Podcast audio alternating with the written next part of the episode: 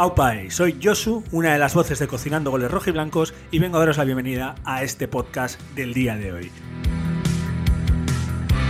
Como no, lo primero es lo primero y es agradecer tanto a los nuevos oyentes que os estáis sumando por primera vez por acercaros a un podcast que habla del Athletic para el Athletic, de nuestras aventuras y desventuras tanto en primera como con los cachorros y de todo lo relacionado con la clave rojiblanca. A todos aquellos que ya nos venís escuchando todas las semanas, también daros las gracias por seguirnos en redes, ya os la sabéis, en todas somos Cocinando Goles, por mandarnos emails a cocinandogoles.gmail.com y por escucharnos siempre tanto en Spotify, por dejarnos mensajes y me gustas en iBox, en Apple Podcast, por señales de humo, incluso por Morse. Estamos en todas partes, pero en todas es gracias a vosotros y gracias a una pasión que nos une a todos, que es el Athletic de Bilbao. Así que muy sencillo, nos atamos los cinturones, nos colocamos nuestras camisetas rojiblancas y comenzamos un día más en Cocinando Goles Rojiblancos, Datos y Fútbol con el Athletic.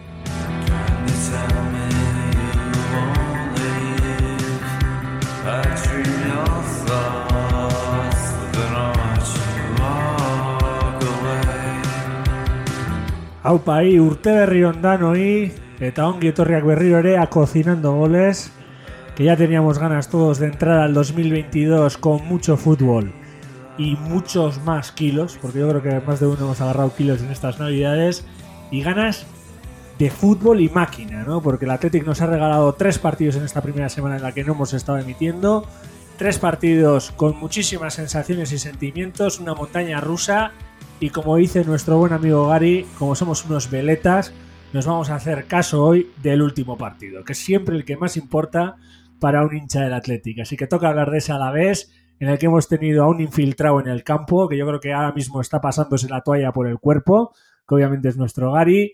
Hemos tenido un partido donde se han enfrentado los dos entrenadores que más se parecen de la liga, creo yo. Una lesión que nadie esperaba y que ahora mismo no sabemos qué ha pasado, si es de larga duración o no, y esperemos que no de vencedor. Y muchísimos nombres propios para un partido que para muchos va a ser de olvidar y ya os lo dejo caer, y de nunca recordar. Así que para hablar de todo ello y muchísimo más, he traído conmigo no solo al infiltrado, sino al hombre que desde Algorta vigila todo. El hombre que ya tiene preparado todo su arsenal para ver el partido de la Supercopa. Ya ha olvidado el partido de la Alavés, aunque algo nos tiene que decir sobre ello. Y es Julen Aupa. Julen, ¿qué tal estamos? Surte de Rión. Aupa, muy bien. Eh, feliz año a todos. Eh, esto dices que lo tengo olvidado ya el partido. Estos partidos no se pueden olvidar, macho. Estos dejan, dejan huella. Ha sido duro, ha sido complicado. 90 minutos esos difíciles. Que yo no he estado en Vietnam, pero más o menos tiene que ser como verse en 90 minutos de los que nos hemos visto hoy. pero bueno. Y sí, yo con ganas de que llegue la Supercopa, pero bueno, hoy tenemos que hablar de, de, la última semana, que ha habido novedades, o ha habido bastantes partidos en, en, en el Athletic, así que habrá que comentarlo un poco. Yo, yo, no sé, ¿a ti cuánto te dura un partido de este calibre? Porque en, nivel de 0 a 10 es un, un partido de 3 para mí dentro de la memoria. Y más cuando tenemos un partido el jueves, quiero dejarlo claro. A ver, contando con que con la importancia del partido de, la Supercopa, pues este supongo que lo olvidaré rápido. Quiero creer que en la Supercopa pues daremos la cara, haremos un buen partido, así que me quedaré con, e, con, con esa sensación buena de ese partido. Pero no, normalmente ya cuando nos vuelve a tocar jugar contra el Alavés y más si es en, en Mendizorroza, pues recordaremos, joder, ¿os acordáis del año pasado el bodrio que nos comimos, que Mikel se lo comió en el terreno de juego pasando frío y, mojándose? Eh, pues eso. Pero bueno, Sí, tampoco hay que volverse demasiado luego con estas cosas que siendo del Athletic, cada dos por tres vas a ver un partido así. Bueno, como no ha sido capaz de darme una fecha exacta ni unas horas exactas de lo que le dura en la memoria este partido, se lo voy a preguntar al infiltrado del campo, que ha en Mendizorroza, que se ha tenido que mojar, eh, soltar la garganta y soltar las voces en el campo. Así que, Cari, ¿cuánto te dura en la cabeza un partido así? En horas, minutos y segundos. Supongo que poco, un día vamos a poner. Muy buenas, muy buenas. Feliz año a todos, ¿eh? cocineros y cocineras. Ya hemos vuelto, por fin acabó la Navidad. Es la Navidad más larga del mundo, desde que se hace el sorteo hasta que acaban los Reyes. Madre mía, lo que dura. O sea, hasta que se acaban los Reyes o hasta que se acaba el sorteo del niño. No lo sé, pero creo que leía un artículo otro día que en el mundo la Navidad más larga es la que celebramos nosotros. Para que te hagas una idea de lo que ha podido durar. Bueno, entre medias hemos tenido muchos partidos y muchas novedades que contar, ¿no? Buenos y malos partidos. De todas formas, voy a decir, yo no sé quién nos esperaba hoy un 0-0, porque habré ido a Mendizorroza a ver al Atleti, no sé, cuatro, cinco, seis veces, ya no me acuerdo, y no, todavía no he visto meter un gol al Atleti, para que os hagáis una idea. Solo decirte que en teoría es un campo que se nos da muy bien porque solíamos ganar, pero parece ser que... Pues, pues no sé cuándo, porque yo solo, solo recuerdo derrotas por 1-0 o 0-0 cuando se veía el, fútbol en blanco y negro, igual ganábamos, pero hoy en día, macho, mal. Y Miquel, o sea, no vuelvas a, a, Noeta, por tu bien y por el bien del, del, de los atletisales, macho. Debes de ser No, no a, Noeta, a Noeta no voy a volver. En todo caso, al Real Arena. Julen, a ver si en el año nuevo no cometemos errores, ¿eh? pues eso, no, no vuelas a Mendizorroza, macho, que entonces, no, no, te da la vida. Y tantos, tantos partidos y no ver ni un solo gol, manda narices también.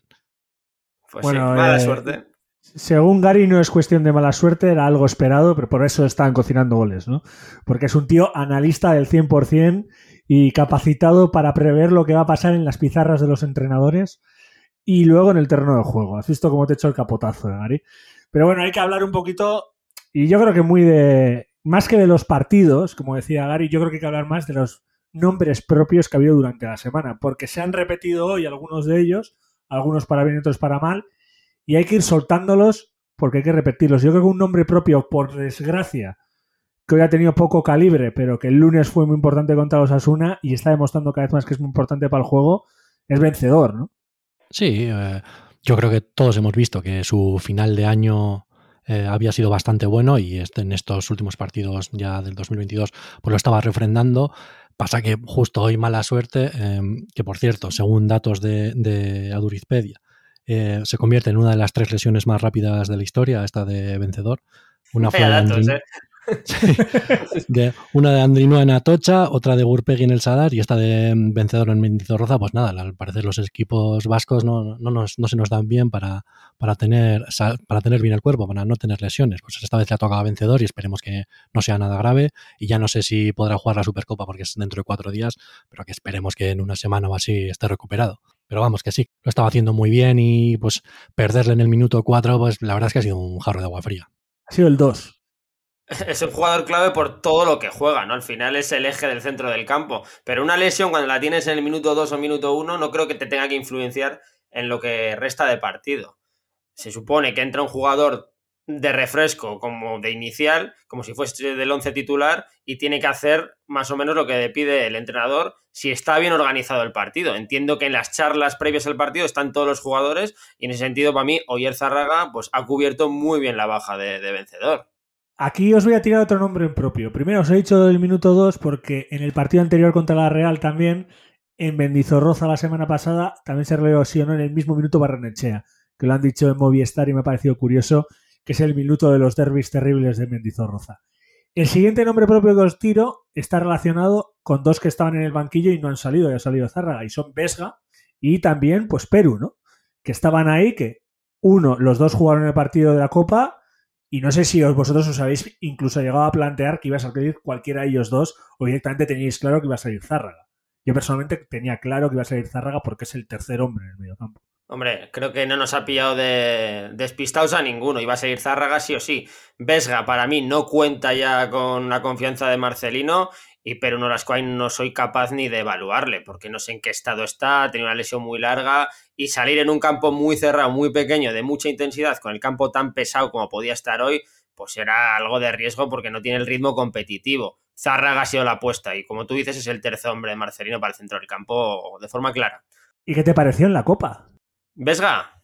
Perú, Perú. Bueno, me pareció que de cara a un, enfrentamiento contra un rival de, que no es de tu categoría, pues no se le notó tanto la carencia que podía haber tenido contra un rival de, bueno, de primera división como ha sido el de hoy. Me parece que, Perú este año, eh, no sé si va a salir cedido al final, pero... eso se habla, sí. Pero le vendría bien una cesión, porque no va a tener ningún minuto en el Atleti. Con lo que hay que quedarse es con su recuperación. Al final ha estado 500 y pico días fuera de los terrenos de juego, fuera de estar con, con los compañeros, incluso con el propio Marcelino, que ya dijo que como ha estado tanto tiempo fuera, pues tampoco acaba de conocerle todavía. Y eso, pues cuando ya le ve recuperado y le vimos redebutar, por decirlo de alguna manera, en el Sadar el otro día, en esos últimos minutos finales, pues yo creo que para toda afición del Atlético pues es una, una buena noticia y especialmente para él. Luego en el partido de Copa es como una especie de premio o darle un poco de continuidad por el hecho de haber jugado esos últimos minutos y a ver qué tal estaba para que vaya cogiendo un poco de ritmo. Pero como dice Miquel, yo también pienso que o, sale cedido o no creo que vaya a tener demasiados minutos. No sé si estaría por delante de Vesga en la rotación, pero sería, en todo caso sería el cuarto o el quinto eh, medio centro del equipo. Y sí, con esto quiero decir que sin duda creo que Zárraga estaba claro que iba a ser el, cuando se ha tenido que ir vencedor, iba a ser el cambio, porque creo que ya hace un tiempo ya dejó medio claro que la pareja Dani García y Vesga no iba a volver a jugar porque no, no se estaban obteniendo resultados positivos. Así que sí, yo tenía clarísimo que, era Zárraga el que iba a jugar el partido completo. Bueno, de hecho, Zárraga tiene la oportunidad ahora, no sé, esperemos que no sea de larga duración la, la, lesión de vencedor, creo que es un, tirón ¿no? en, el, en el cuádriceps. Eh, bueno, tiene la oportunidad de codearse ahora que esperemos dos muy buenos partidos contra rivales muy potentes Zárraga curtirse y, oye, dar un paso adelante y quién sabe si cuando vuelva vencedor hacer dupla con él, eh, dándole relevo a Dani García, que es un poco lo que pedimos todos, ¿no? Que al futuro Vencedor y, y Zárraga sean los, los titulares de ese equipo. Me parece que eso ya es pedir demasiado, Miquel, pero bueno, soñar está bien. Pero sí, que vaya cogiendo lo que tú dices, que coja minutos, experiencia, partidos importantes contra rivales de enjundia, como va a ser en este caso el Atlético Madrid, y veremos que a ver si es capaz de, pues, de estar a la altura, que confiamos, confiamos en él, y estoy seguro que sus compañeros y Marcelino también confían en él, así que el jueves veremos qué tal se le da al bono de Zárraga. Volvemos un poquito al partido. ¿Qué creéis que aportaba diferente Zárraga en teoría, y luego obviamente como dice Gary es hacer muchos supuestos que hubiera pasado si hubiera estado vencedor, hubiera estado Zárraga, que aporta diferente en cuestiones tácticas y técnicas Zárraga a vencedor. Yo sin extenderme mucho, porque sabemos que son jugadores diferentes, uno tiene más recorrido, el otro es más estático pero más táctico. Para mí en, un campo o en un partido como contra el Alavés, campo como he dicho antes, muy pequeño y en el que es un partido de mucha lucha, meter a Vencedor o a Zárraga, yo creo que la diferencia es mínima. Como jugadores tienen muchas diferencias, pero en un partido de estos creo que la diferencia es mínima. Incluso puedo decir que le, le viene mejor a, a Zárraga que a Vencedor. Aunque estoy leyendo por todos los lados que sin Vencedor no hay equipo, que sin Vencedor no hay timón, pero creo que Zárraga estos partidos le viene algo mejor porque le veo más potente, simplemente por eso. ¿eh? ha demostrado tener mucho despliegue, ¿verdad, Julen, en estos partidos?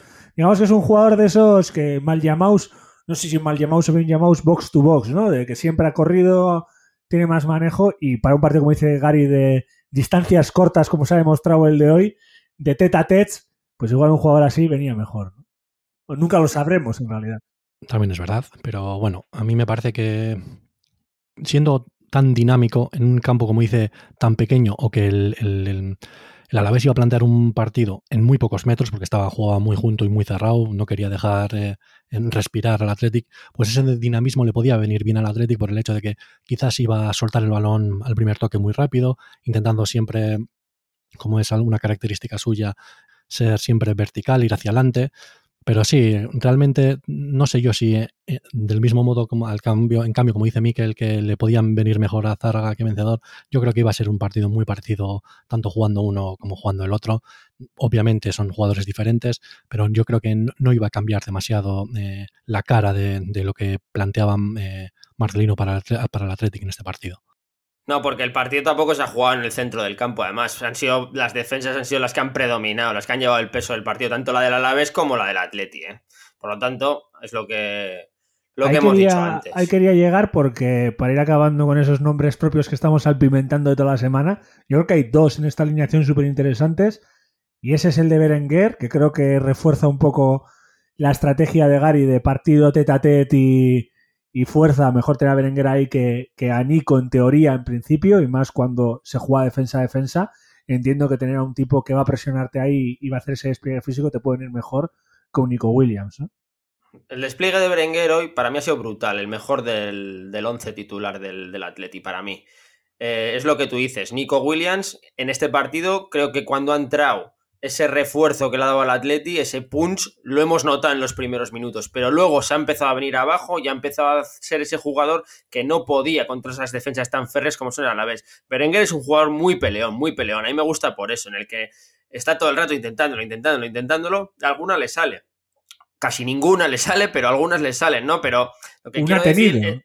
Sí, lo que quiero decir es que no se cansa nunca y es muy incordioso. Es un jugador que tendrá unos 70 como mucho, pero es muy peleón. Es, contra defensas altas les incomoda mucho. Encima es de esos jugadores incómodos de defender porque se mueve mucho, es de tren bajo. Para mí es un jugador muy válido y creo que Barcelona ha recuperado. Ha tenido una parte baja de la temporada, pero en estos momentos en los que te juegas más o menos el Atlético, vamos a decir, los títulos, que es la Copa y la Supercopa, que es lo que nos interesa un poco a toda la afición, eh, yo creo que Berenguer llega en muy buen momento de, fondo, de forma. Además, hoy Berenguer, que hablaremos más adelante de él cuando tratemos los cambios del partido, ha tocado un puesto que creo que no le habíamos visto tocar en el Atlético, que era ese rollo de segundo delantero.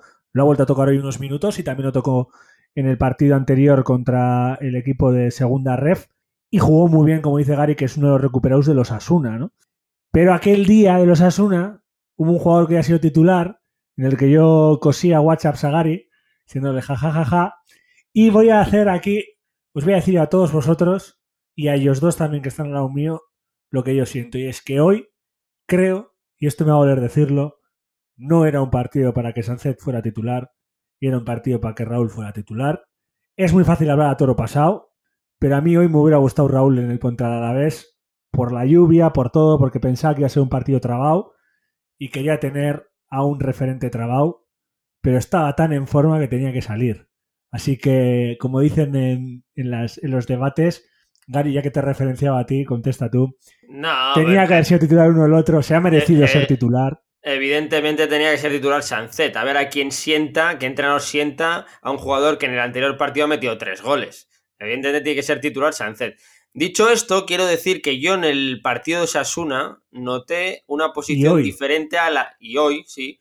Noté una. Pero la primera vez que lo veía era contra el Osasuna, por eso me refiero a ese partido. Una posición diferente a la que normalmente jugaba Sánchez. Sánchez normalmente jugaba de media punta, tres cuartista, dejándose ver por adelante, pero no definiéndose adelante. Yo creo que en el partido contra el Osasuna Marcelino lo utilizó lo que llamamos, aunque a mí no me gusta llamarlo, falso delantero, ¿no? Digamos que Williams hizo esa función un poco de segunda punta, cayendo más a banda, incluso tirado muy a banda, y Sánchez fue el que caía, pero sin fijar defensas, ¿no? Entonces lo que hicimos de falso delantero le, salió muy bien a, a Sánchez esa posición, y hoy lo ha vuelto a intentar, y no me ha parecido un muy mal, o sea, un mal partido de Sánchez. Oye, ha habido momentos en el que lo ha intentado, lo que pasa es que era un partido muy difícil para todo el Atlético. Ha sido un partido bicho bola, sí. Hmm. ¿Tú y qué opinas de lo de Sánchez? Que luego os digo yo lo que yo opino que he visto. A ver, yo ya vengo diciendo que para mí el que más minutos debería jugar, o, si yo tuviese que elegir a alguien, prefiero que juegue Sancet. Y realmente creo que le viene bien ya empezar a, jugar en partidos como este, es que quizás no sea. en el aspecto que dice Gary, en el aspecto que te dice Gary en posicionamiento de lo que ha hablado. Sí, se le notó mucho. El tema yo creo que ganó mucho en presencia dentro del área, dentro del área y eso se vio refrendado luego con tres goles, que obviamente eso no va a pasar eh, en todos los partidos, claro está, pero sí, se notó. O sea, yo, yo también fui consciente de ese cambio. Quizás era Williams el que intentaba ir al espacio, como dice Mikel, pues eh, caer hacia banda, incluso venir algo a recibir, y era como, entre comillas, más la referencia de posición de ataque, este Sancet y contra Osasuna nos vino de lujo, la verdad. ¿Vosotros creéis que esto viene relacionado con que los dos equipos que nos hemos enfrentado en liga son dos equipos que presionan muy alto y tener un tipo como Sancet que, pues, bueno, que se puede carrer para atrás, como dice Gary, jugar más de media punta, moverse mejor, más adelante y para atrás, para generar espacios, que fue algo muy específico para estos dos partidos. O sea, yo no sé si lo habéis visto así, pero he visto como que Williams hacía más movimientos horizontales, como dice Gary, cayéndose más en bandas, y como que el juego de Sunset era más vertical, más por el medio todo el rato, ¿no? Subía y bajaba, pero más por el medio, como no sé si querían generar unos espacios en esas presiones altas que tenían esos dos equipos, a los que no estábamos acostumbrados a, enfrentar a presiones tan altas. Es probable, es la solución que encontró Marcelino para la falta de gol. Marcelino no encontraba el gol y ha dicho, bueno, pues si Williams no me mete goles, vamos a hacer vamos a aprovechar la mayor virtud de Williams, que es correr al espacio. Pues le pongo en banda. ¿Quién me puede hacer esa función delantero? Pues Sánchez, que le tengo aquí a mano. Encima viene de meter un golazo contra el Real Madrid. Pues le ha salido bien. Sí, tácticamente entiendo que han trabajado esos movimientos que dices tú de dejar espacios. Pero yo creo que son rachas. Le ha venido muy bien. Ojalá siga con esa racha. Más a mí me gusta que Sánchez tire la puerta abajo. ¿eh? Refiriendo al debate que más intentado abrir, me gusta que Sánchez tire la puerta abajo. Yo siempre he dicho que es el jugador de más calidad del Atlético. Lo que pasa que esos jugadores de calidad les encumbramos muy rápido. Yo he estado en, en Mendizorroza y toda la afición de Atleti, cuando tocaba el balón Sánchez, decía, qué bueno es, qué bueno es, joder, qué bueno es. Vale, es muy bueno, pero tiene que ser bueno cuando en, partidos clave. El otro día lo fue, ¿no? Vale, perfecto, pero tiene que hacer esas. No digo, como dice Julen, que meta tres goles todos los partidos, pero tiene que tirar la puerta abajo muchos más partidos es eso, demostrar que su suelo pues es bastante alto. Quizás eh, en, estos últimos partidos está demostrando pues más polivalencia, cosas que, igual no conocíamos de él o no habíamos visto de momento en su escasa, entre comillas, eh, carrera deportiva en el Athletic. Pero sí, pues lo que te digo, experiencias, que siga cogiendo confianza en sí mismo, que sus compañeros sigan eh, confiando en él o cada vez más y veremos cómo o esperemos que acabe siendo no te voy a decir el delantero referencia al Athletic, porque aunque juegue en esa posición, yo creo o sigo pensando que no es un delantero delantero, pero bueno, que de momento al principio todos veíamos que, o todos pensábamos que esa no, era su posición, y ahora que estamos ya viendo que pues quizás sea su mejor sitio en, el campo que puede tener. Ya, pero tiene que ampliar el repertorio, ¿eh? O sea, al final que no se estanque ahí porque esa posición no es su posición. Tiene que ampliar el repertorio. El momento en que tengamos un delantero, hay que buscarle sitio a Sánchez. Por lo tanto, ya puede ampliar el repertorio, empezar a jugar en banda, empezar a jugar de medio centro, empezar a jugar de media punta. No digo que posicionalmente juegue ahí, pero que tenga esos conceptos y no se asiente en lo que viene siendo el falso delantero. Es que yo creo que el Athletic no juega sin delantero centro típico. O sea, quiero decir. Sí, sí, sí. Creo Que, juego, que jugamos con dos falsos nueves. Yo sé que, que suena una locura lo que estoy diciendo, pero que jugamos dos falsos nueve porque eh, ahora estoy leyendo un libro de Martí Perarnau que habla de la historia del falso nueve y habla de eso, que el falso nueve es un hombre que tira para atrás, que se mueve mucho y genera espacios. Esa es la teoría, pero hoy, claro, nos hemos enfrentado contra un, un entrenador que yo creo que es la versión que no ha tenido suerte en su carrera profesional de Marcelino, ¿no? Porque casi casi que los veo como muy paralelos los dos, pero uno se ha quedado en equipos de permanencia y el otro pues ha tirado más para arriba porque tuvo la suerte de ir a entrenar a un Valencia o a un Sevilla, ¿no? Pero veo muy parecidos.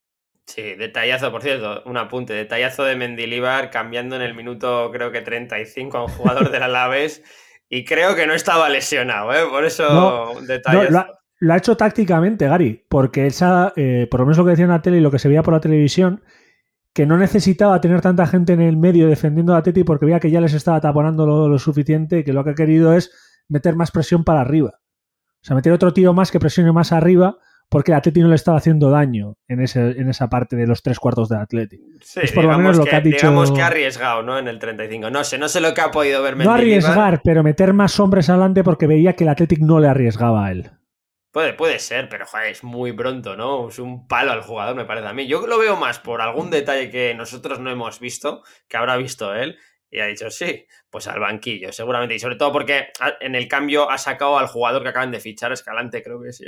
Que, el, que juega en el Villarreal, ¿no? Escalante. No, Escalante jugaba en Eibar y estaba en la Lazio. Eso es, eso es, perdona, sí que le da un paso más al Alavés. ¿eh? O sea, ese sí que es un jugador con un poco más de calidad que creo que se tiene que hacer titular en el Alavés más bueno, mañana mismo, si hace falta. Escalante es uno de los soldados de, de Mendilibar y no ha dudado en sacarle. Al final, todo el mundo conocemos a Mendilibar y es un entrenador con mucha personalidad. Si ve algo que no le gusta o, que ve que pues algo con lo que había contado al principio del partido, según se está desarrollando el mismo, eh, ve que no lo necesita, no tiene ninguna ninguna pega en cambiarlo, sea el minuto 35, el minuto 15 o cuando sea. Y sí, también creo que le ha venido muy bien eh, ese cambio. Me parece que el Alavés estaba bastante cómodo y con ese cambio, pues digamos que ha dado un pasito hacia adelante, ha sido todavía algo mejor, aunque bueno, también es verdad que el Athletic no ha pasado demasiados, demasiado riesgo, no ha tenido demasiado peligro eh, durante el partido.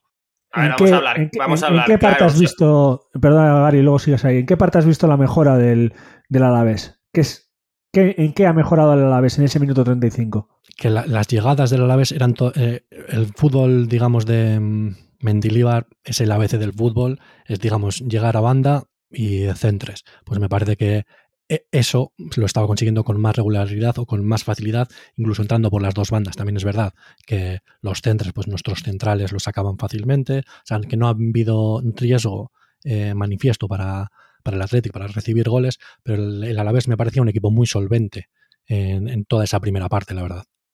A ver, estamos sacando chispas a lo que ha sido la primera parte en el análisis, porque hablando claro, no, no lo eh, creas, ha, sido, eh. ha, ha, sido un bodrio de primera parte, en la que, ven, Mendilibar ha hecho sus cambios, habrá mejorado el equipo, el Atleti estaba muy asentadito, pero ha sido un bodrio infumable, vamos a ser claros, ¿no? Creo que el Alavés no ha tirado a gol y el Atleti ha tirado una a gol. Me refiero entre los tres palos, ¿eh? No es admisible un partido así, creo yo, creo yo, ni por una parte ni por la otra, ¿eh?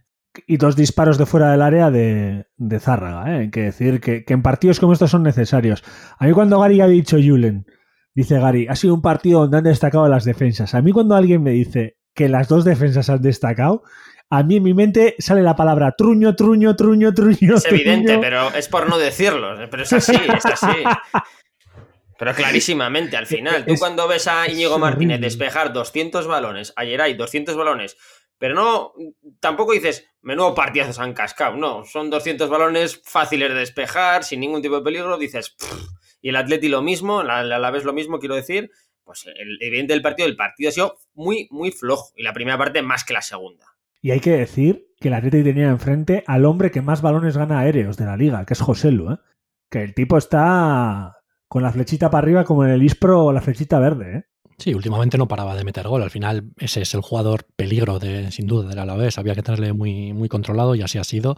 Me parece que no ha tenido el mejor de sus partidos, pero también es verdad que le tocaba bailar con Íñigo Martínez y Geray, que todos mundos le conocemos, son dos centrales de muchísimo nivel. Así que sí, digamos que ha sido un empate claro y se veía, como vosotros decís, desde antes de, empezar el partido, que era lo, lo más factible era un 0-0. ¿Cómo vive la grada de, de Mendizorroza José Lugari? Tampoco lo ha tocado mucho, ¿no? Pero. ¿cómo lo pues le tienen, le, evidentemente le tienen en consideración como que es la referencia que tienen ahora y si la salvación pasa por algún jugador del Alavés, pues es Joselu, el que creo que lleva 10 goles ya. Está Joselu y Pacheco. Y sí, eh, me parece que han dicho, creo que había superado, 10, 10, 10. A, había superado a, a, este a Javi Moreno como máximo goleador del Alavés histórico, me parece. Sí, como dice Julen, es, hoy la defensa del Lille ha secado, pero sí que el murmullo cuando le llega a José Lu, pues es, se ve que en el Alavés o la afición del Alavés siente que puede pasar algo, ¿no? Un poco lo que nos pasa a nosotros cuando le llega a, a Sancet, ¿no? Bueno, no, a nosotros no, a vosotros, perdón, quería decir. o sea, sigue está bien el barco Raúl, ¿no? Sí, sí, de momento seguimos con Raúl, creo que son compatibles, algún día habría que verlos de forma bueno, compatible. Son muy compatibles, pero sería yo creo que un cambio de ese doble falso 9 a Raúl le colocarías como un 9 fijo, ¿no?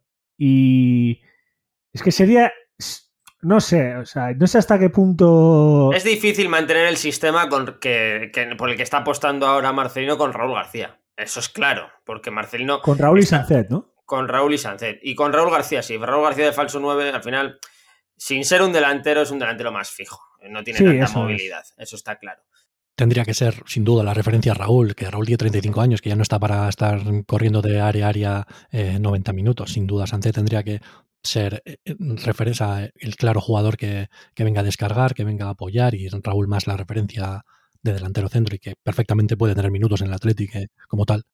Otra pregunta. ¿No habéis notado como que Marcelino empezó a apostar más por las bandas desde la entrada de Nico Williams? Ahora Berenguer que le tiene en buena forma, creo que ha empezado a apostar sobre todo por la banda derecha, porque hoy la banda izquierda ha estado missing. Muniain ha tirado para el centro de forma descarada, descarada, y no hemos tenido, no lo critico a Valenciaga, ¿eh? pero no hemos tenido, había un espacio de 40-50 metros ahí que no había nadie en ese, en ese, en el campo. Sería justo decir que llevamos bastantes meses sin banda izquierda, o sea, eso lo estamos viendo repetido, eh, vamos, ya, ya, ni me acuerdo cuánto.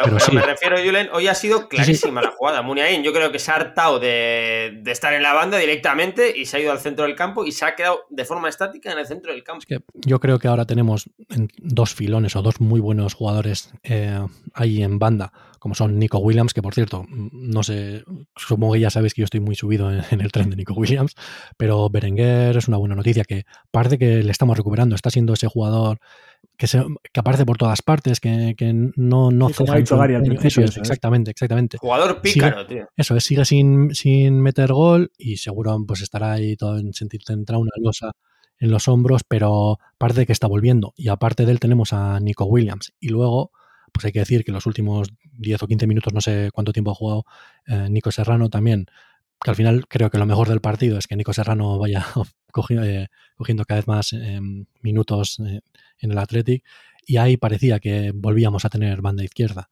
que como ha dicho alguien que no sé si querrá decirlo, cuando Valenciaga le doblaba, pues casi prefería que, que se le hincase y no se la pasara a Valenciaga, pero bueno. No, lo he dicho yo, pero eso es evidente. Yo cuando veo a Valenciaga subir la banda doblando al, al, interior, prefiero que no se la pasen porque la suele o pisar y dar para atrás o hacer un centre un poco sin sentido. Un centre, me refiero, tú cuando centras, normalmente o la pones al primero o al segundo. Valenciaga, yo tengo la sensación, oye, igual me equivoco, pero tengo la sensación que la, que, que, la pone al, al, al bocho, a donde caiga, si la coge uno bien, si no, Sí, es que suele bombearlas, es un poco extraño. Yo creo sí. que tienes que pegarle un poco más tenso pues para que el delantero no te, o sea, ya sea más fácil conseguir velocidad en el remate. Claro, bueno. y con el toque de balón que tiene Nico Serrano, pues prefiero que la ponga él, evidentemente. De Nico Serrano hay que hablar, claro, también. Pero antes de hablar de Nico Serrano, quiero cerrar con el tema de lo que ha soltado Gary de lo de las bandas. Porque han dicho en Movistar, el amigo casquero Gary, para reforzar tu argumento, que la banda derecha de Athletic es la que más ataca de la liga. O sea, como banda derecha es donde más se mueve. Cierto, como dice Julen, porque banda izquierda no hemos tenido en toda la temporada y se nota. Y yo os quería preguntar si creéis que esos movimientos al interior que ha hecho en todo momento el amigo Muni o, el propio o esa apuesta por la banda por, por parte de Berenguer es también a, a cuentas de, de, que el Alavés se enfocaba en estar muy cerradito y uno, como no le llegaba el balón a la banda izquierda porque la banda izquierda está muerta y el otro porque tenía que atacar por ahí, pues como que se ha pomposeado más eso que dice el Gary, ¿no? O sea, que ha tenido que ver mucho con el Alavés como rival y no como algo que está utilizando Atleti. Sí, pero, pero también te voy a decir, para mí el punto débil del Alavés no, me parece es, es la banda derecha, el lateral derecho, el Martín Aguirre Gaviria, me parece lo más al lado de Muniain. Vale. Claro, me parece lo más flojito del Alavés. Entonces, que Muniain haya hecho esa lectura, me imagino que es una orden directa de Marcelino. Porque si no, para mí el punto a explotar era esa banda derecha del, del Alavés, donde estaba Muniain, cosa que no se ha hecho en todo el partido. Hay que decir que las dos jugadas de más peligro de la primera parte nacen desde el medio y en conexión entre Zárraga, Muniain y, y Williams. Está haciendo, hay una jugada que, que, tiene Williams que casi repite aquel gol que le hizo la asistencia a Sanzet contra, que, no, que no, me, no, me, acordaba ahora, el partido que ganamos 3-2. Eh, 3-2 fue, ¿no? Contra el Betis, si no me equivoco. Sí, sí, sí, sí le ha remontado. Hay una jugada que es muy parecida a esa. Hmm. En esa jugada Zarraga corta rápido y al estar muy cerca rompe muy bien y hace un balón interior muy bueno. Y le hace un par de veces en la primera parte y luego eh, otro balón interior igual en la, en la segunda. ¿no? Yo creo que lo que dice Gary, intentaba el Athletic ir por ahí. Y igual no sé si ha sido la mejor opción o era la opción que le quería dejar el, el, el Alavés. Pero llegamos a la segunda parte y había que hacer cambios. Y ahí, ¿qué os esperabais? Los cambios que han salido, eh, ¿qué os han parecido esos dos primeros cambios que han sido los dos delanteros? Esperables, esperaos. A ver, que quiten. Ha sido gracioso, tengo que decirlo en el marcador, porque ha salido. Sale Williams, entra Williams. Digo, joder, mira. No ponía Junior. no, no, no. Williams por Williams. Digo, mira. eh, esperado. Se podía haber aguantado más a, a, a, Iñaki Williams y haber quitado a Berenguer. Yo no digo que no. Era un cambio que se podía haber dado también, ¿no? Pero. Pero me ha parecido, me ha parecido lo normal. Nico no Williams. Que ha sido consciente eso, que ha sido un cambio específico de querer poner a Berenguer, como hemos dicho al principio, que yo quería entrar más o menos por ahí, ahí de segundo delantero, que quería poner esa movilidad de Berenguer en juego. O sea, que quería hacer de Berenguer como que el estuviese probando. proponiendo. Yo es no que le veía como no lo sé, yo veía a Berenguer con el de los de adelante el que más chispa tenía. Entonces yo sí que lo hubiese dejado. Por eso han quitado a Williams. Y luego el cambio de Raúl García por Sánchez es evidente que es cromo por cromo, ¿no? Aunque, aunque jueguen diferente.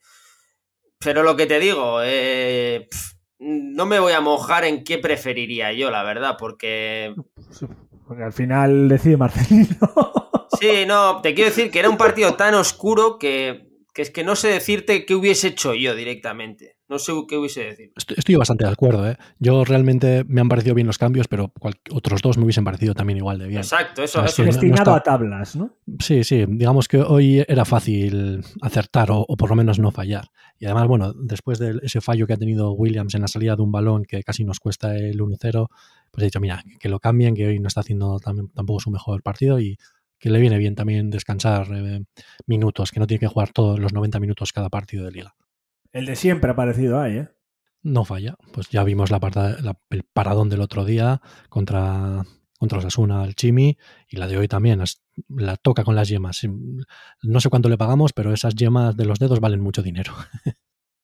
a mí me ha pillado, a mí me ha pillado en la otra portería y digo, menudo parada. No sabía si le habían tocado o no, pero he dicho, eso sí, un paradón seguro, o sea, seguro. Está, la verdad es que ha crecido muchísimo como, como portero. Eh, no, le pillas en, en, un mal momento, o sea, no le pillas descolocado. Últimamente por aire, por, por el aire, está muy seguro. Y eso, pues, mejorando. 24 años y sigue mejorando. Impresionante. Y ha, y ha habido una jugada que me ha recordado a Unai Simón de la selección española, que le presiona a José Lu. Sí. Él tiene que salir y él le pasa el balón tranquilamente de la izquierda a Valenciaga. Luego Valenciaga la pierde y, arranca otra vez.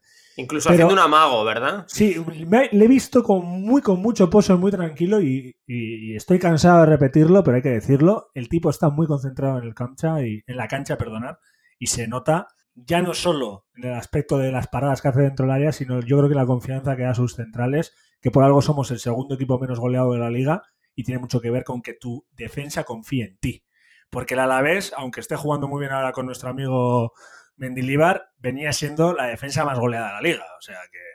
Sí, en los últimos partidos, en los últimos nueve o diez partidos había recibido gol en todos. Y bueno, bueno, para eso llega el Atlético, pues para romper esa estadística. Pero sí, lo que tú dices, eh, Simón está como un tiro, está, bien bajo palos, está bien por alto, como tú dices, eh, con el balón juega con los pies muy tranquilo, sereno, no comete errores. Así que genial, sí, que siga así. No, y se le ve con capitanía ya también en el campo, ¿eh? no para de hablar, de dirigir desde detrás, eh, bueno, la defensa la ordena él directamente, tiene muchísima comunicación con Íñigo Martínez, incluso en los saques de puerta, me he fijado que muchas veces Íñigo Martínez donde quiere el balón, donde le dice que le mande el balón.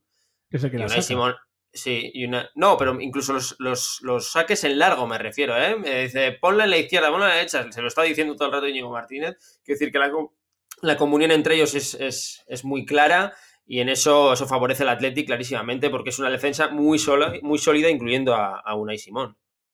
Y qué importante es tener un portero con jerarquía de capitán, que Athletic ha tenido históricamente muchos, que eso siempre, siempre gusta. Hacía tiempo ¿eh? que no teníamos un portero de tanta calidad o de tanta clase. ¿eh? O sea, ¿cuál recordáis el último así que os venga a la cabeza de este nivel? Yo lo tengo claro. Se llama Kepa y Arrizabalaga. Sí que es cierto que el nivel lo puso corto, pero lo puso y por algo se vende por 80 kilos. Estaba claro que era otro de esos, la verdad, sí, sí. O sea, era el último gran portero que ha tenido el Athletic. Por suerte viene otro gran portero que lo ha demostrado también en, bueno, en la Copa del Reino, pero contra el Madrid. Y por suerte viene otro que Julen ya lo ha nombrado porque no se ha podido contener, ¿eh? que, ha sido Nico Serrano, así que le vamos a dejar que hable uno de sus protegidos, porque Julen tiene protegidos a medio Bilbao Athletic. Así que, que Gary, que hable Julen de Nico Serrano, ¿no? Sí, cuando, cuando haya que hablar de Raúl García ya me llamáis, sí, eso. tiene, todavía siente el resquemor de, ese hat-trick de hoy Sancet, todavía tiene resquemor.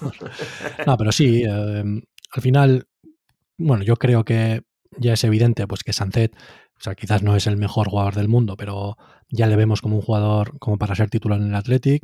Eh, Nico Williams ya ha hecho esos partidos o en, los que ha destacado, en los que ya se le ve, pues que también otro que ya que todos confiamos en él, en que va a ser muy bueno, en que, en que puede ser titular en el Athletic, pues al que le falta, digamos, de los nuevos es a, es a Nico Serrano.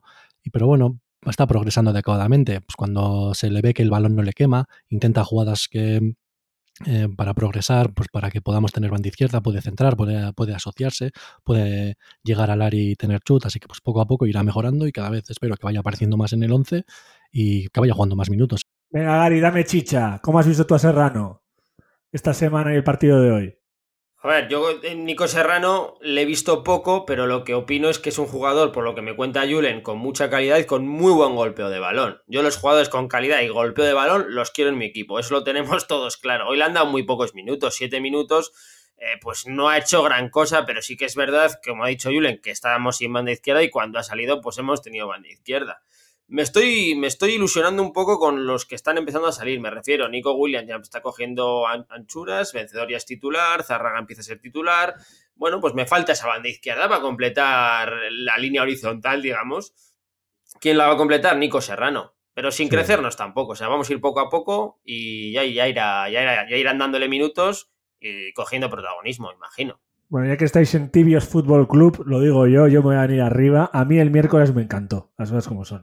Sí que es cierto que fue un partido contra un segunda ref.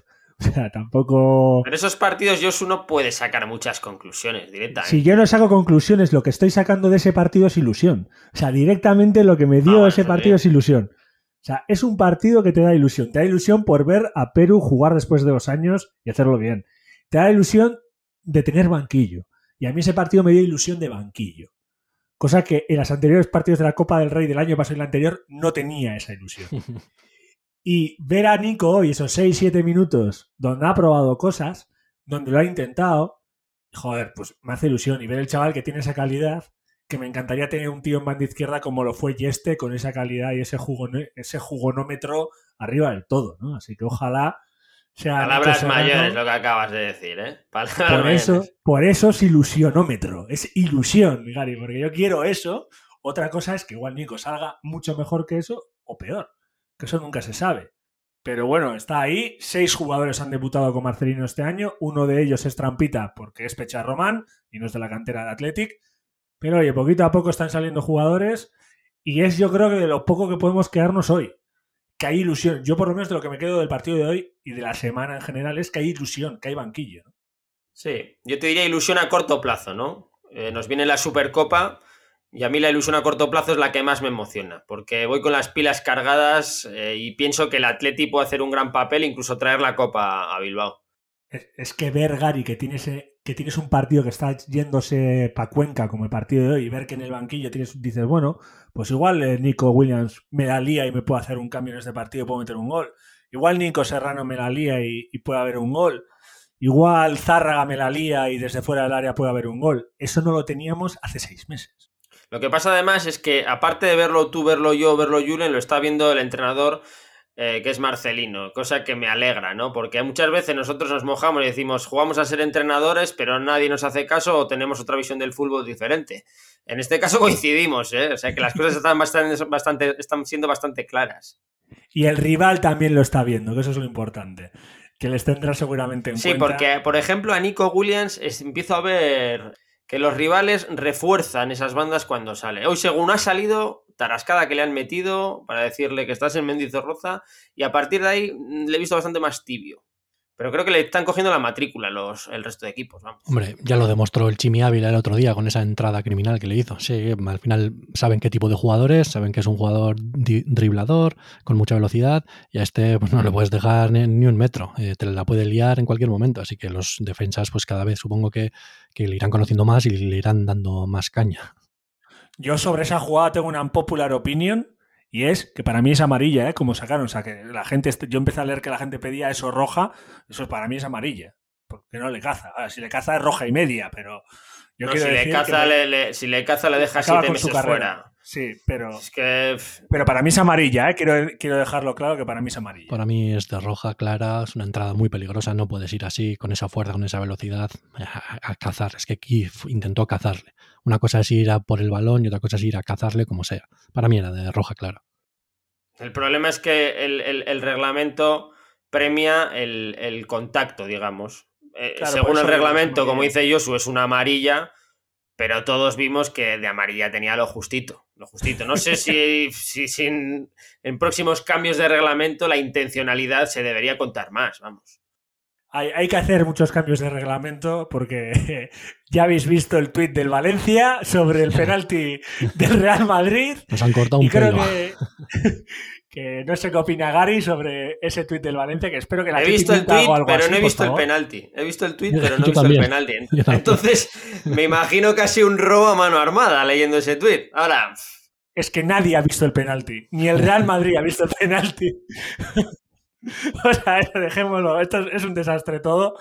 Pero bueno, espero que el Athletic nunca haga algo así, porque no me parece de, de Club Athletic, pero bueno, es típico Bordalás y típico Valencia. Cosas que, que estamos acostumbrados con ellos. Vamos a cerrar con el partido de hoy. Y luego, si queréis, hacemos con la cerrada, vamos a hacer el marmitaco del partido de hoy y luego el marmitaco de la semana. ¿Qué os parece? Perfecto.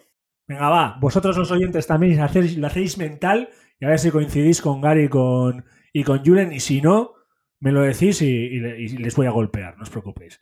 Gary, tu marmitaco del día de hoy. Bueno, pues dentro del bodrio de partido que ha sido, aunque no me esperaba otra cosa, creo que el más acertado, el que más me ha gustado a mí ha sido Alex Berenguer, por el punch que ha tenido, por lo revoltoso que es y por lo pícaro. Me gustan ese tipo de jugadores, igual es algo ya personal, lo veo con otros ojos, pero me ha gustado como, ha jugado hoy dentro de un nivel bajo del Atleti y del Alavés, vamos, del partido en general. Para mí, Mikel ha dejado antes caer como que, entre comillas, eh, no tenía demasiado mérito por cómo ha sido el partido, pero yo, para mí, el marmita que doy es para los dos centrales. Eh, creo que han sabido achicar balones. Especifica, Julen. No, no, es que para mí los dos han estado muy bien. O sea, te puedo decir tanto Íñigo como Molleray, eh, pero quiero destacar esa figura. Creo que han estado soberbios. José Luna ha respirado en todo el partido y lo han hecho genial. Y el Atlético no ha pasado peligros en, mucha parte por, por, su trabajo de hoy. Bueno, pues Íñigo y Geray por parte de Julen, que se ha puesto golosón, sigue con la dieta de Navidades, comiendo mucho. Y Gary, pone al amigo Berenguer y yo voy a poner a Muniain porque el único peligro que ha salido Atleti ha salido de sus botas y quedas que no, aunque haya habido poco. Y sé que Gary está diciendo que no, no, no, no, no, que es Berenguer, pero yo me quedo con, con Muni de lo poco que ha salido de peligro Atleti, aunque nos podríamos quedar tranquilamente con un Simon Eso te iba a decir, de todas formas estamos siendo ya un poco acostumbristas, ¿no? Que nos estamos acostumbrando a que Unai Simón juegue muy bien porque ha salvado al Atleti con la parada que Para mí es parada, no sé, había gente que me ha dicho que no lo ha tocado, yo creo que lo ha tocado, pero bueno. Sí, sí, sí. ¿Y el de la semana? Porque ahí entra, por ejemplo, podríamos hablar del caballo ganador a mejor jugador joven de Athletic de Gary, que por fin vuelve después de dos meses y, es el primer jugador después de la posguerra en el que gana sus diez o sea, en la que no pierde sus diez primeros partidos. Podríamos hablar de mucha gente. ¿Quién creéis que ha sido ese marmitaco? No tengo ninguna duda. Sancet, tengo que decirlo. Si haces un hat-trick en, en el Sadar, tiene que ser Sancet por narices, vamos yo también, ¿eh? yo ya sabes que soy sancetista y me alegro mucho por decir esto, que ha hecho, está haciendo el, su inicio de 2022 pues es casi inmejorable eh, y no hay que olvidar que también fue el que el encargado de meter el golazo ese contra el Real Madrid, así que sí, sí, yo me alegro mucho por Sancet y creo que es él sin duda. Julen, y las dos asistencias contra el Betis. Sí, sí, no se me olvida, tranquilo. Recordar que hubo un dato que cuando se lo mandé a Gary, en el que decían que era el autor de los seis que era, participó en los seis últimos goles del Athletic, Gary se vino arriba diciéndome qué está pasando aquí, la gente considera asistencia cualquier cosa. Sí, Gary, sí, esto es el fútbol del 2022. Sin más, no me voy a pronunciar respecto a esos datos. Hombre, yo creo que sí, hay que, hay que dárselo a Sancet por, eh, así de forma retroactiva y esperemos que dárselo también el de la semana que viene, a Sancet o a Raúl García o a quien sea eso, para eso tenemos que hablar un poquito también de la Supercopa, ¿no? No sé qué opináis sobre ese viaje a Arabia. ¿Cuándo es el partido? El jueves. Me gusta que haya partido entre semana. Además es día de Europa League. Así que ahí, estamos ya haciendo esto. ¿Cómo lo ves, Gary? ¿Cómo lo ves tú, Julen? ¿Cómo veis el partido contra un Atlético de Madrid que está a la baja? Sinceramente, los dos equipos que están medio a la alta, si no sé si el Atlético le podemos meter medio a la alta, son Atlético y el Real Madrid. ¿eh? Creo que el Atlético Madrid es el Atlético Madrid más ganable de, en, muchos años. Obviamente te puede pintar la cara en cualquier momento, no dejan de ser muy buenos futbolistas, pero no están pasando un buen momento y se les puede meter mano. Y además nosotros tenemos que ir sin olvidarnos de que somos los vigentes campeones y vamos a defender título. Y eso te tiene que dar un plus de confianza y de motivación. Así que yo creo que el Atlético puede ganar y confío en que va a ganar eh, el partido contra el Atlético Madrid. Y luego en la final veremos si nos toca Barça o Madrid. Pero bueno, y yo diría que somos el equipo, Gary, junto al Real Madrid, con menos necesidad de ganar el torneo. Con menos necesidad, no, pero al que menos en cuenta se nos tiene seguro. A pesar de, como dice Julen, que somos los actuales campeones. Sí, pero necesidad tampoco, ¿no? Porque nosotros sabemos que podemos no ganarlo. Tampoco es algo que esperemos ganarlo sí o sí. Y el Atlético de Madrid y el Barça van a necesitar título para encauzar este año. Y los dos van a pelear, si no es esta, la Copa del Rey también. Sí, yo no veo tan mal al Atlético de Madrid, ¿eh? Le veía mal hace tres partidos, pero creo que Simeone ha vuelto a ser Simeone, ha vuelto a sacar su sistema, ha vuelto a confiar en sus gladiadores, ha dejado de tonterías, de probaturas tiene la lesión de Grisman que le va a perjudicar, pero creo que vamos a encontrar un Atlético de Madrid como los que solemos encontrar, ¿eh? Serios atrás, eh, de los que como mucho te ganan 1-0, 2-1, o le ganas 0-1 o 1-2. Y saben dormir el partido cuando hay que dormirlo, y saben volverlo loco cuando hay que volverlo. Y son los hombres, el equipo, perdonad, no los hombres, el equipo que ha hecho la primera venta al Newcastle, que es Trippier. Eso quedará para la historia, este Newcastle árabe, ¿eh? que Sí, dentro de este negocio del fútbol, recordar que, se juega en Arabia Saudí la, la, Supercopa, que hay que ir allí. Bueno, eh, pues eso, no me gusta, no me gusta, Josu, no me gusta. A mí tampoco, pero ya sabes, poderosos don dinero, te ofrecen pasta y lo cogen y ya está, pero bueno. El Atlético se embolsará buen dinero, ¿no? Si, si gana este torneo. Entiendo que los que se han embolsado mucho dinero es la federación y luego sí hay premios gordos. Lo, triste, lo triste, yo es que hayan tenido que poner en semifinales un Madrid-Barça para que los árabes puedan ver por fin un Madrid-Barça en semifinales, porque siempre se le querían ese enfrentamiento en la final y siempre se les estaba chafando la ilusión. Entonces, en teoría creo que es primero segundo Copa Liga, ¿eh? que está hecho así, ¿eh? Me da igual, me da igual. ha habido mano para que semifinales. Creo, pues, creo que algún año sí, pero no todos los años ha sido así, ¿eh? Bueno, como te voy a contar, solo ha habido dos años en la Supercopa de cuatro y el año pasado no fue así. Pues ya está. Me has dado la razón entonces. El año pasado no había habido campeón de Copa, por eso no fue así. Eso es. Y lo hicieron a propósito para que no se, no se enfrentaran el Madrid y el Barça. Exacto. Eso no lo duda nadie. No, no, se dijo. O sea, se dejó caer, por lo menos en los medios de comunicación se dijo. O sea, que no, hay ningún problema de admitirlo. Ya, disimulan. Los medios de comunicación dejaron bien claro que la final, incluso con la Copa, el Athletic Real Sociedad, era una final que perdía dinero la Federación Española. Y el dinero que se da es ahí, ¿no? Ahora mismo, por ejemplo, con Dazún lo hemos visto. Dazún ha comprado la Copa del Rey, va a comprar parte de la liga y lo hace porque en España lo que vende y fuera de España lo que vende son el Barça y el Real Madrid. No porque el Athletic venda, porque el Athletic vende aquí y, ya está. Pues que esperen tres años y que vuelvan a opinar sobre el Barcelona. bueno, parece que ahí van, ¿eh? O sea que, que, está bien lo que hacen, que nuestro amigo Piqué además va publicando su nómina, que me alegro por él. Joder, que a mí me molaría también recibir una nómina de dos millones de euros, aunque sea semestral, y que me cae muy bien desde aquí. Pero bueno, que no gane la Supercopa, que eso no quiero. ¿Algo más que queréis añadir de esa Supercopa antes de volver a hablar del Barça y de nuestra relación de amor y de la película interminable en la Copa del Rey. No, que en principio yo me conformo con competir. Vuelvo a repetir esa palabra. Si competimos bien contra el Atlético Madrid y podemos obtener la victoria y competimos bien en la final contra el que sea, yo, aunque no nos traigamos el título, me conformo. Me ilusiona ganar el título, evidentemente, pero quiero que vuelvan a competir en estos partidos finales, digamos. Gran rival para competir, además, Atlético Madrid, ¿eh? Gran rival para competir. Sí, sí, sí, sí.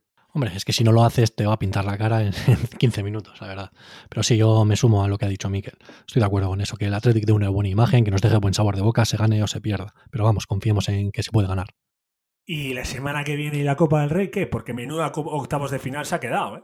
Yo solo digo que en estos octavos de final se caen muchos y estos octavos de final, los que pasen a cuartos se quedan muy, muy bonito y muy goloso. ¿eh? Yo veo a un equipo muy goloso para ganar la Copa del Rey ahora mismo. ¿Quién? Al Real Madrid. Si quiere ganarla, la gana.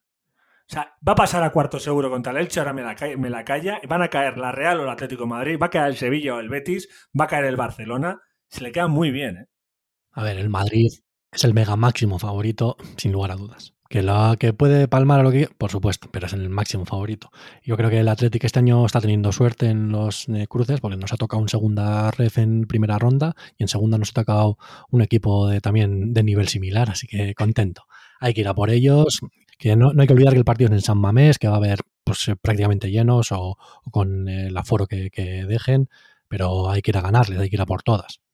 Yo normalmente cuando toca el Barcelona, como siempre dimos el día de la marmota, yo no sé cuántas veces nos ha tocado el Barcelona en Copa, Te lo digo Pues- ahora. ¿eh? pues si siempre, quieres. siempre, siempre tengo ese, digo, joder, otra vez el Barcelona. Pero este año me ha gustado que caiga el Barcelona y me ha gustado que caiga en San Mamés, porque creo que es una posibilidad histórica, voy a decir, de, de intentar pintarles la cara a nosotros y de vengarnos de aquellas finales que ya empiezan a llover desde que pudimos jugar. Yo os voy a dar un dato desde el corazón. Pues dice, ¿cómo el corazón? Año 2020. 2020. Echan a Valverde. Entra aquí que se tiene. El Salvador. El Salvador del fútbol.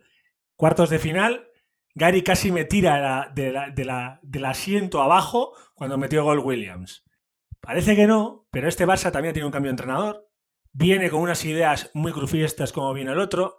Y creo que se puede volver a pescar en aguas rebeldes, en estas aguas turbias se puede volver a pescar. Y además otra vez en San Mamés. Esta vez paso de ir contigo, que no tengo el cuerpo como hace dos años, Gary, y me puedes reventar si me tiras dos filas para abajo. Así que paso de ir contigo al partido. Pero ahí hay posibilidades. Y cuando hablaba Gary en cuanto a partidos, te voy a decir un dato que sacó la Durispedia, como no, que tanto amamos aquí. Y es que desde el 2008-2009 hemos jugado 43 partidos contra el Barça y el siguiente rival que hemos tenido en la liga es el Sevilla con 29 partidos contra el que más hemos jugado. Que es una animalada lo del Barcelona de, estos años. Y en cuanto a copas, el 2009 jugamos la final. El 2010 no jugamos contra ellos, pero el 2011 en octavos, 2012 final, 2013-2014 descansamos, nos dijimos, venga, va otra vez será. 2015 la final, 2016 cuartos, 17 octavos, el 18 y el 19 descansamos, el 20 cuartos, el 21 final, 22 octavos. Todo el rato lo que dice Gary, la- la auténtica marmotada. Pero hay que, hay que seguir adelante y luego tenemos dos ganadas, dos empatadas y siete partidas. Sí, los datos en contra son abrumadores, digamos, ¿no? Pero las dos ganadas, las dos ganadas y sin San Mames. Sí, vamos a hablar de choque de canteras, ¿no? En, esto, en este cruce de octavos, ¿o qué? Hombre, podríamos hablarlo. Yo creo que vamos a adelantarlo, pero lo podemos decir. El partido contra el Barcelona es un choque de canteras muy interesante porque los dos hemos sacado muchos jugadores este año, nosotros cinco y ellos un montón más, pero por diferentes razones. Y veremos quiénes se quedan más en las plantillas dentro de unos años. Pero de ese partido hablaremos más en, la siguiente, en el siguiente programa, que os parece, en el que hablaremos extendidamente de la Supercopa y hablaremos también de la victoria de la Supercopa y Gary sin voz, seguramente, porque habrá celebrado a gusto. Y hablaremos más de esa previa a la Copa del Rey, que viene pronto y que siempre le tenemos muchas ganas en Cocinando Goles y muchísimo cariño porque nos encanta hacer programas dedicados a la Copa del Rey. No sé qué os parece a vosotros dos. A mí es el torneo que más me gusta, tengo que decirlo. Lo equiparo un poco a la FA Cup de Inglaterra, que es el torneo también que más me gusta. Ya sé que la liga es la regularidad, la Europa League, bueno, lo que queréis llamarle, pero a mí la Copa, la Copa me gusta, me gusta ¿Y la mucho. conference, Gary? ¿La conference? Eso ya no sé ni lo que es, ya os lo dije, que no voy a nombrar ni ver un partido de la Conference nunca, juegue o no juegue el Atleti.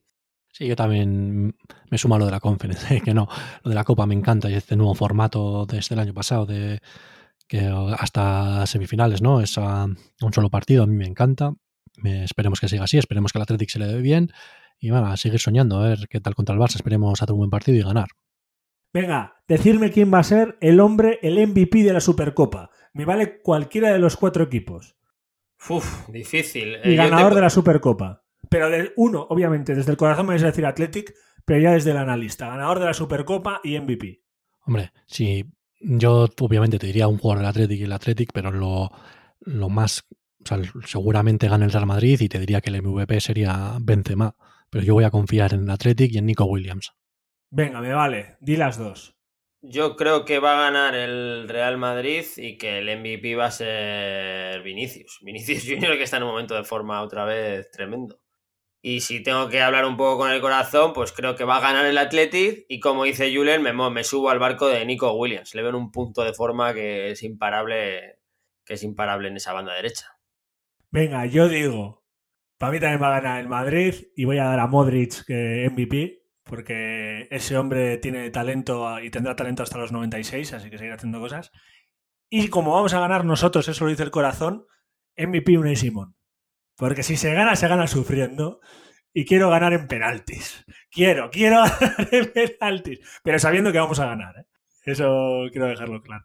Hombre, si, hay si hay penaltis y, y ganamos con paradas de Unai Simón, vuelve a empezar el año Unai Simón como un tiro, ¿eh? Habría que, que ponerlo Se lo merece, otra vez. se lo merece, Se lo merece, de verdad. Bueno, antes de irnos, yo solo tengo que preguntar algo más que queréis aquí soltar del partido más abstracto de- del año. Obviamente decirle a Gary Sorionak por haber aguantado este partido en el campo con el frío y con la lluvia. Pero en el campo siempre se ven mejor los partidos, Josu. La, al final en la tele lo ves de forma más analítica, pero en el campo lo ves más, más aficionado, ¿no? Más, con más entusiasmo, porque te, te contagias de la gente que tienes alrededor. A mí no me ha parecido, dentro del bodrio que, que digo que ha sido, me ha parecido un partido con ambiente, al menos. Sí, la diferencia entre el campo y la tele es que yo puedo ir a la nevera por más cerveza y tú no. O sea, Yo, yo por ninguna, te lo puedo por, decir. eso, por eso mismo, eso es lo que ha hecho que yo aguante el partido. Julen, ¿algo que quieras añadir? Nada, que me alegra que haya terminado el partido ya hace tiempo. Antes no te he dicho cuánto tiempo voy a tardar en olvidarlo y cuando acabe, finalicemos el episodio de hoy ya lo voy a olvidar. Pero sí, nada más. Que eh, esperemos hacer un, una- un buen partido contra el Atlético de Madrid el jueves y que nos vemos la semana que viene. Venga, pues es que ricasco, ondo pasa, aurren arte, agur. Opa, Atleti. Lo dicho, es un gustazo contar con vosotros para hablar del Athletic y para poder hablar de lo que más nos apasiona. Os esperamos la semana que viene, un día más y otras aventuras y desventuras de nuestro club favorito, de nuestra forma de vida. Para pasar esta semana yo os recomiendo la receta perfecta. Meterte en esas redes, buscarnos y hablarnos. Nos conocéis, somos en todas cocinando goles. Y como no, también os podéis escribir, os escuchamos y os leemos. El email, también lo conocéis, cocinandogoles.gmail.com. Pero lo más importante y donde siempre nos encontraremos es en San Mamés. Así que chicos, hasta la semana que viene y sigamos animando al Athletic.